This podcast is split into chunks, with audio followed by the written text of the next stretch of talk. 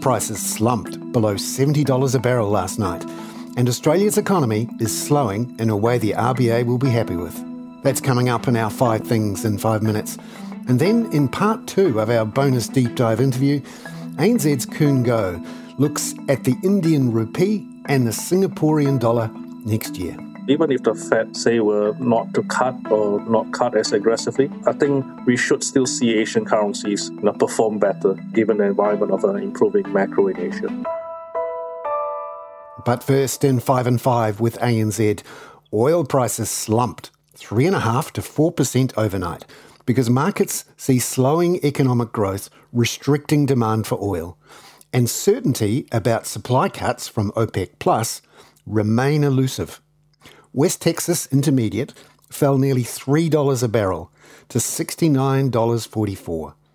Brent fell $2.60 to 74 US dollars and 67 cents. The S&P and Nasdaq are flat this morning. The Aussie dollar is up a touch at 65.61 US cents at 5 a.m. Sydney Melbourne time, while the Kiwi dollar was a bit firmer at 61.52 US cents. The US dollar is under pressure as US interest rates fell even more overnight. The US 10 year yield fell another 5 basis points to 4.11%. Gold was up half a percent to $2,047 US 50 cents an ounce, again rising as US interest rates and the US dollar fall.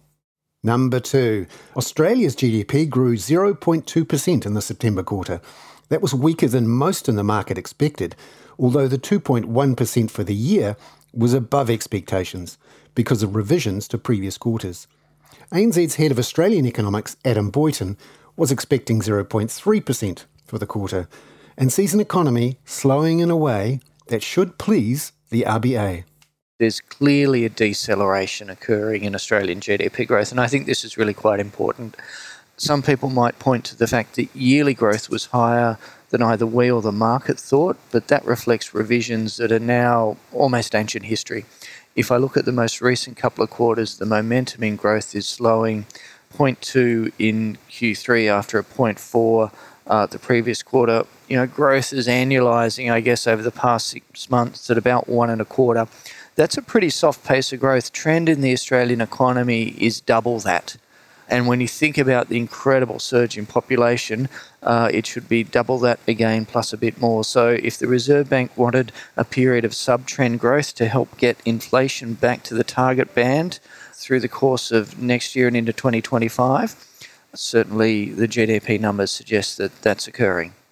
Number three, Adam says the 400 basis points of rate hikes in the last 18 months are now bearing down on consumer spending along with an increase in taxes as incomes creep up through the brackets.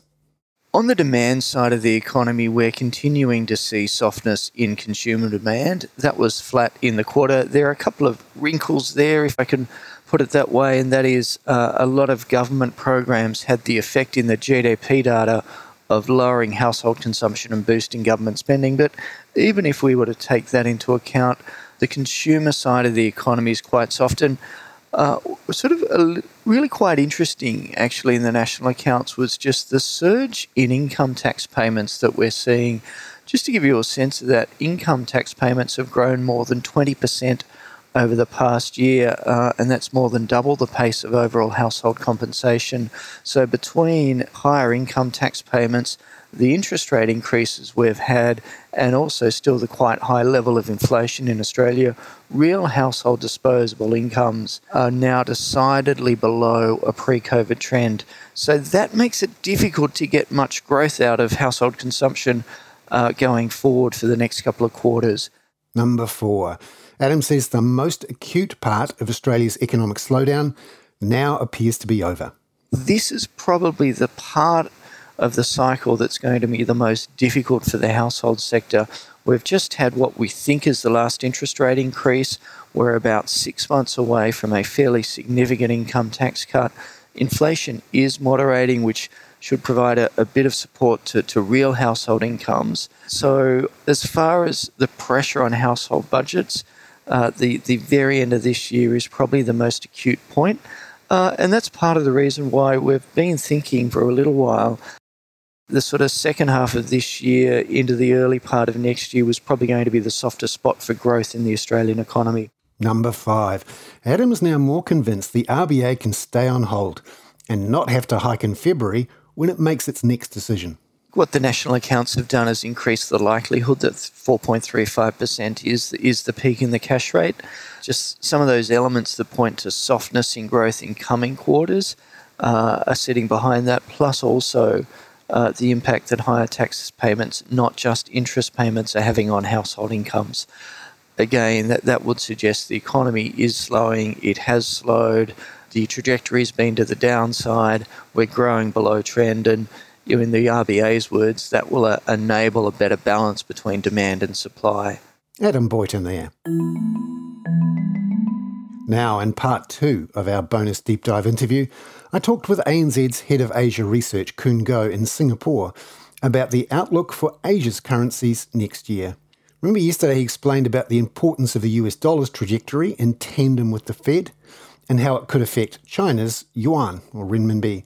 Today, he looks at how India's rupee and the Singapore dollar will fare next year. The Indian rupee is um, in a completely different category from the other Asian currencies. Uh, we know that the Reserve Bank of India had been managing the currency a lot closer and tighter, and they basically uh, removed volatility and kept the rupee in a very, very narrow trading range. I think that is done in order to try and promote uh, manufacturing and exports and investment into India by basically keeping the currency as stable as possible. Uh, so, in that regard, even with the US dollar weakening as we expect and other Asian currencies strengthening, uh, we don't think that will result in the, the rupee appreciating because the RBI, we suspect, will just continue to accumulate their FX reserves, absorb any inflows coming into the country uh, to continue to build up their FX reserves and keep the, the currency stable. Uh, you know, the external macro headwinds have definitely improved for India, and India just reported much stronger than expected GDP growth yesterday. And we have bond index inclusion next year for Indian bonds, uh, which will attract at least you know two and a half billion dollars a month of inflows. Typically, that should result in rupee appreciation, but we expect the RBI to absorb those flows and keep the rupee stable. So, therefore, although we are positive on the macro outlook for India, we think that uh, the rupee will most likely be an underperformer in the region. What about the Singaporean dollar?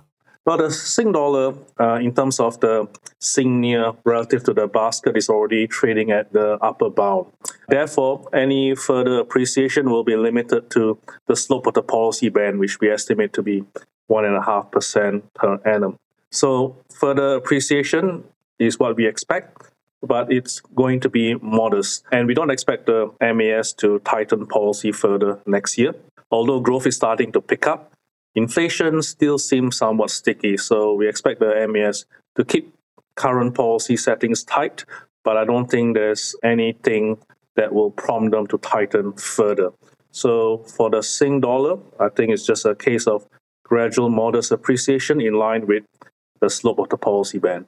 Just finally, I mean, how important is, is what the Fed does over the next year in these outlooks uh, for Asian currencies? How much of a factor might that be in, in a different outlook? Well, as we've seen in the last few years, uh, the outlook for the Fed and the dollar is vitally important in terms of the fortunes of Asian currencies. If the Fed were not to cut and if inflation proves to be more problematic in the US, uh, which might even prompt the Fed to hike further, then we could see a return of dollar strength and Asian currencies will come under pressure again. ANZ's Khoon Goh there. I'm Bernard Hickey. That was 5 and 5 with ANZ for Thursday, December the 7th. Look out tomorrow for Brian Martin's view on why the Fed is likely to start cutting in the September quarter of next year and cut 200 basis points from peak to trough by the June quarter of 2025. This podcast contains general information only, not investment advice. You should obtain advice for your personal circumstances before making any investment decisions. Please view the podcast disclaimer available via your media player or email.